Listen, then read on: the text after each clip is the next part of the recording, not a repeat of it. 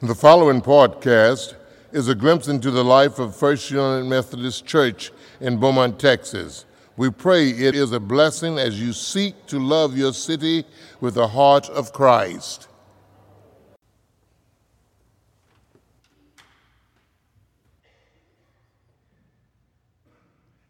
Have I ever told you about the first time that I went to a United Methodist Church that I knew I was going to, and why I went back the next time? Have I told you that?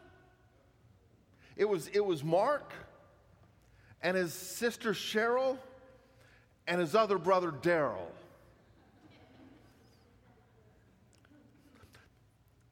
I want y'all to do something with me. Everybody on this side, if you look at everybody on the other side and say, "Hey, we're glad you're here." Ready? "Hey, we're glad you're here." And now everybody on this side, look at everybody on that side and say, "Hey, we're glad you're here." You ready? 1, 2, 3. "Hey, we're glad you're here." That's great to be welcomed like that, isn't it? I love the way Eugene Peterson translates this passage. Beginning in verse 8, he says, "Don't overlook the obvious here, friends. With God, one day is as good as 1,000 years. 1,000 years is one day. God isn't late with his promise, as some measure lateness. And he says this, he is restraining himself. God's holding himself back on account of you. Holding back the end because he doesn't want anybody to be lost. He's giving everyone time and space to change." I remember when we lived in Longview and served at First Church downtown Longview, that our single adults wanted to share in ministry with Newgate Mission. And Newgate Mission was a mission for people whose home was the wide open space of the streets.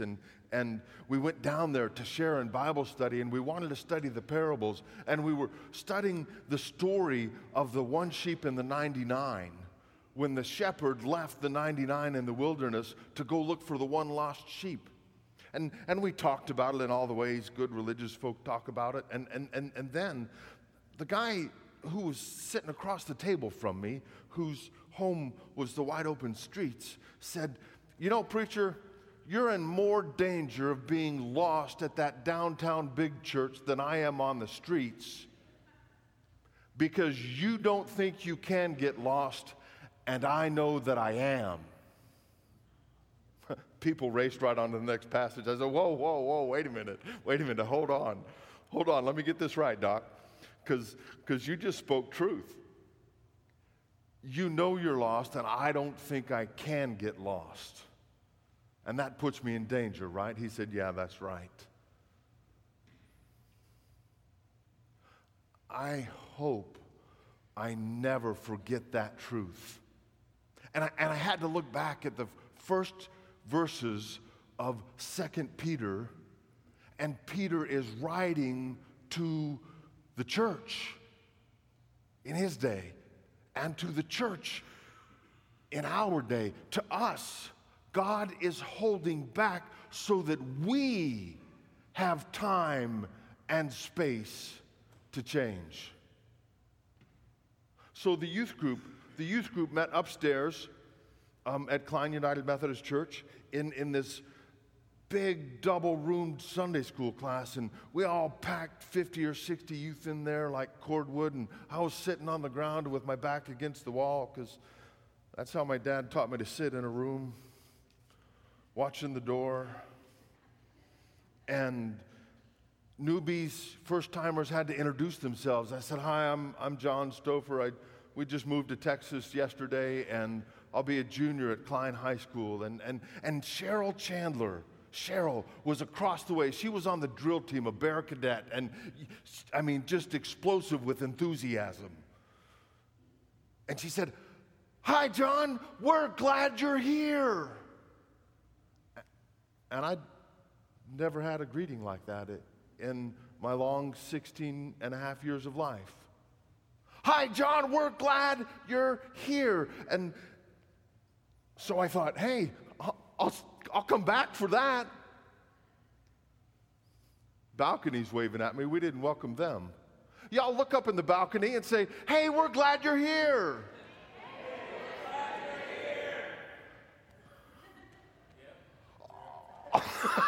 We forgot to welcome the choir. Let's tell the choir, hey, we're glad you're here. Thought I forgot about you, didn't you? So I love that God keeps it simple for me.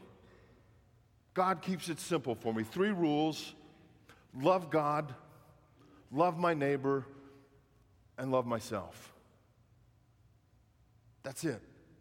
When we stay focused and busy doing that, loving God with all that we are, loving our neighbor like we would love and care for ourselves, we won't be in danger of being lost. Peter continues, and he said, since everything here today might well be gone tomorrow. How do we know that's true? How well we know that's true. Do you see how essential it is to live a holy life? A holy life. A holy life. A completely sacred life. There's really not a separation between spirituality and everyday life. Everyday life, all that we do, all that we are, is part of our faith practice. People tell me all the John Alden Wright tells me all the time to behave. It's like, yeah, uh-huh. And I tell him I always behave. and Liza laughs at me, but here's the truth. Every moment of every day, I am exhibiting behavior. So I am, in fact, behaving. Sometimes I am behaving poorly, and sometimes I am behaving well, but it's all behavior, is it not? It's the same thing with our faith. All of our life is faith, life. All of our work, all of our leisure time, all of our energy is God's energy. It's critical. It's critical that we see all of life, not just our life, but our life as a congregation, our life as a city and a community, as sacred. Do you see how essential it is to view life and lives as sacred?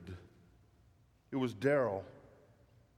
Daryl gave me a ride in his Ford pickup truck with the extended cab and the dual lights in the windows in the extended part of the cab and the blue stripe down the side. Reminded me of my dad's Ford pickup truck on which I learned to drive. And after one lesson, Dad said, Mom, you got to teach that boy to drive. But Daryl said, come on, let's go. I said, where are we going? It was after MYF that night. That very night, we had snack supper. We went to MYF, heard a program, sang some songs, prayed, went downstairs, had evening devotion with one of the pastors, and Daryl said, come on, we're going to Ken's Pizza. They always go to Ken's Pizza after MYF. It's not there anymore, but it was at Luetta in Kirkendall. And Daryl said, come on, ride my truck. And he showed me the switch that he installed to work the fog lights that he installed. And it wasn't foggy, but we were in Texas, so he turned them on. I like that John Wesley follows God's work in keeping it simple. 3 rules. First, do no harm by avoiding evil of all kinds. You see how important it is to live a sacred life? Avoiding evil of all. Second, do all possible good for all possible people. And third, attend the ordinances of God, such are the Lord's Supper, worship, private and public, fasting and praying, searching the Scriptures. Searching the Scriptures. So we search 2 Peter and we hear this. So, my dear friends, since this, the new heaven and the new earth, is what you have to look forward to, do your very best to be found living at your best in purity and peace. Do your very best to be found living at your best in purity and peace. Interpret our Master's restraint for what it is, salvation. I've got this question, and I always have it in Advent. I try not to remember it the rest of the year, but in Advent it presses in upon me. Is it easier to believe that God became human in the form of a baby, grew up, lived and ministered, died, and was raised from the dead to ascend to heaven? Is it easier to believe that, or is it easier to believe that God can perfect us in love?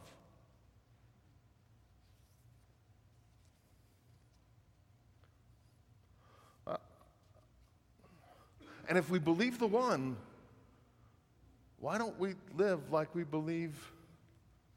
You see, it was Mark. You remember Mark and his sister Cheryl and his other brother Daryl? Mark. You see, the Tandys, Mrs. Tandy had given me some money at MYF so that I'd be sure to have money at Ken's Pizza. And I pulled out the money that Mrs. Tandy had given me, and Mark said, no, put your money away, brother. Your money's not good here tonight. This is your first night in Texas. Your first Sunday night in Texas, your first night at my youth group, your first night as one of our new friends. Put your money away. It's no good here.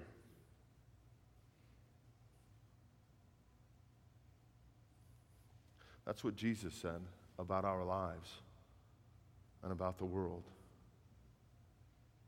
Put your efforts away. You can't earn this. Put your work away. You can't do this on your own. Put your religious practices aside. This one's on me. And it's not just for you, it's for the whole world. You see, we worship the infant Christ who was born to die and who died so that we might live with him. Pastor Saverio is reading a book by Donald Miller called Building a Story Brand. Clarify your message so customers will listen. When he finishes, I want to borrow it from him. And he shared this quote with me this week. The day we stop losing sleep over the success of our business and start losing sleep over the success of our customers is the day our business will start growing again.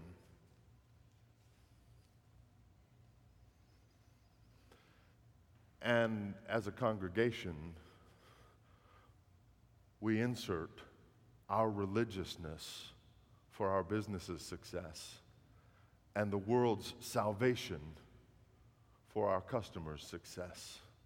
So the day that we stop losing sleep over our religiousness and the day we start losing sleep because our neighbors do not know the love of Jesus Christ because we haven't showed him is the day that God's kingdom will begin growing again in Beaumont, Texas. Thank you. Praise God. So, what does it mean to do my best, to live my best? It means that I'm doing the most I possibly can to help others live at their best. I'm doing the most I can to help others live at their very best. It means that I'm not the holiness police and I get to go around judging who is and who ain't holy. I'd like a badge to go with that. It means that I'm graceful to myself and to others, because my best at this moment might not quite be my very best, because my best varies with my day sometimes.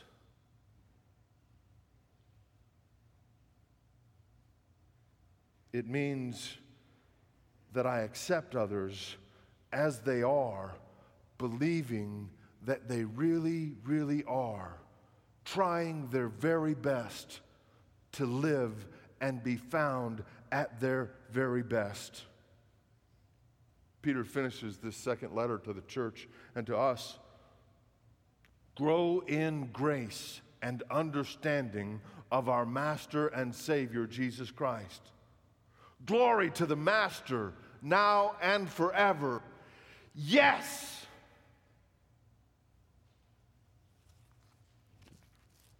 Thank you for listening to our podcast.